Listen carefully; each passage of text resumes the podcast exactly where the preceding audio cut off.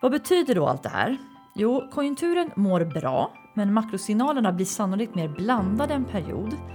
Tillväxttoppen är passerad och deltasmittan ser ut att förvärra leveransproblem och öka komponentbristen här då en period. Det här är Investera och agera, en podcast från Carnegie Private Banking. Hej och välkommen! Idag är det torsdag den 9 september. Klockan är 10.30. Ni lyssnar på mig, Helena Haraldsson, som är omvärldsanalytiker på Carnegie Private Banking. Idag ska vi prata om makroläget med fokus på USA, för det har kommit en hel rad tung statistik nyligen.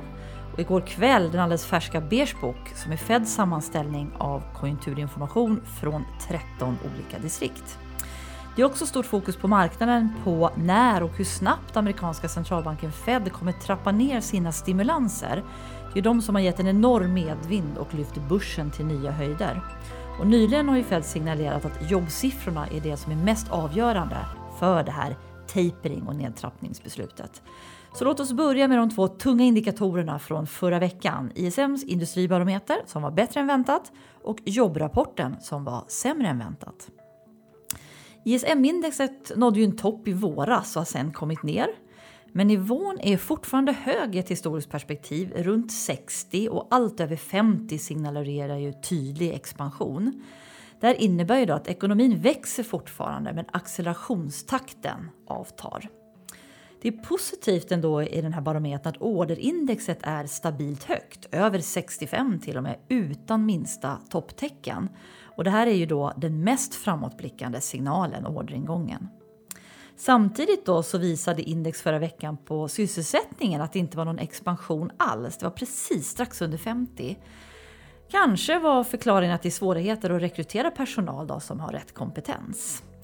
Tydligast var nog ändå bolagens svar och kommentarer som nästan uteslutande handlade om utmaningarna med leveranser, det vill säga förseningar, komponentbrist men också kapacitetsbegränsningar och sen då också höga fraktkostnader är utmanande.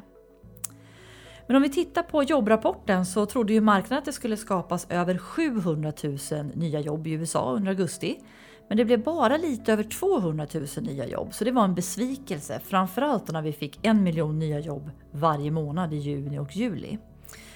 Samtidigt då så visade det sig att timlönerna steg betydligt mer än förväntat, eh, över 4 procent. Så den här svaga jobbsiffran skulle ju kunna förklaras av just att det är svårt att hitta någon att anställa. Och att så faktiskt var fallet, det fick stöd av en siffra vi fick igår där vi såg hur antalet lediga jobb, alltså platsannonser, ökar starkt. Och nu uppgår de i nivå då till nästan 11 miljoner jobb. Och det är ju faktiskt klart fler än de nästan 8,5 miljonerna arbetslösa som finns i USA. Så det är positivt. Eh, men den här svaga jobbsiffran initialt lyfte ju faktiskt börsen. Ja, så var det. Svagare konjunktursignaler gör att Fed kan vänta med att trappa ner sina likviditetsstimulanser och kanske göra det i en långsammare takt. Och det gillar börsen. Och inflation och lönetryck det bekymrar inte Fed just nu för de ser nämligen att det mesta av de här inflationssignalerna och inflationstrycket det är tillfälligt orsakat av pandemin. Vi tror kanske att det är lite mer bestående inflation. En siffra som inte uppmärksammats så mycket det var faktiskt den svaga bilförsäljningen i USA.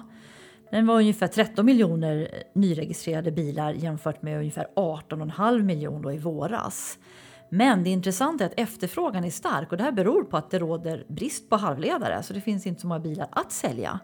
Eh, vi har också sett hur flera fordonstillverkare har tvingats till produktionsstopp här under september av just den anledningen som Toyota har annonserat det, Scania, Volvo Cars och så vidare. Och den här eh, komponentbristen har lite förvärrats av att tillverkare i Asien kan tvingas dra ner sin kapacitet då till följd av olika deltautbrott som sker.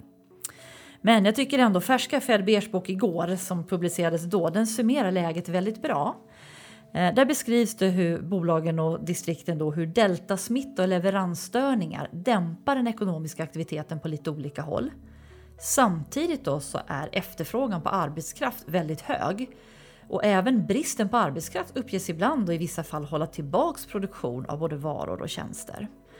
Eh, det jag tyckte var mest intressant i Fedbears bok det var ändå att flera distrikt rapporterar accelererande löner, bekräftar den här jobbrapporten.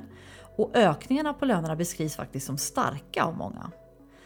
Eh, och när det gäller inflationen då som viktiga punkt nummer två från Beers bok så beskrivs den som stabil men på en förhöjd nivå. Och då är det att hälften av distrikten rapporterar måttlig inflation och hälften stark. Det är också lite ögonfallande. Och sist men inte minst då den tredje intressanta signalen från Fed Beers bok är att blickar man framåt så rapporterar flera distrikt att företag kommer att göra signifikanta höjningar av försäljningspriserna de kommande månaderna. Vad betyder då allt det här? Jo, konjunkturen mår bra, men makrosignalerna blir sannolikt mer blandade en period. Tillväxttoppen är passerad och deltasmittan ser ut att förvärra leveransproblem och öka komponentbristen här då en period. Lite intressant var när chefen för AP Møller Märks hamn och terminaldivision i dagarna sa att, lite fritt översatt då, det krävs en minskad efterfrågan från konsumenter för att lösa den nuvarande krisen i världens leveranskedjor. Det är ett ganska starkt uttalande så att osäkerheterna finns där ute i just den här frågan. Hur ska investerare agera? Ja, hittills har ju börsen skakat av sig varenda coronavåg. Och konjunkturen är som jag beskrev då fortfarande god. Såg ju ingen topp i orderingång och så vidare. Men vår bedömning är ändå att vi på börsen går in i en lugnare period. Fortfarande med positiv men lite lägre avkastning och större slag. Vill också påminna om, som vi gjort i så många poddar då, att vi har ju faktiskt inte haft en rekyl på Stockholmsbörsen på över 5% på ett helt år. Så vem vet, kanske är det dags här under hösten. Så vår rekommendation det är att minska risken, det vill säga dra ner aktieexponeringen en aning. Det har vi själva gjort efter den här starka utvecklingen, framförallt på Stockholmsbörsen under sommarmånaderna. Men för att vara tydlig, vi är inte oroliga för en större börsnedgång utan vi har fortfarande en viss övervikt i aktier som har stöd av konjunkturen, vinsterna och de låga räntorna. En nyckelfaktor framåt är hur snabbt centralbankerna planerar att trappa ner stimulanserna. Så stort fokus på ECBs möte idag på eftermiddagen och Feds möte som då äger rum den 22 september. Avslutningsvis så skulle vi och jag vilja pusha lite för att göra er uppmärksamma på de temaseminarier som finns på Carnegie online.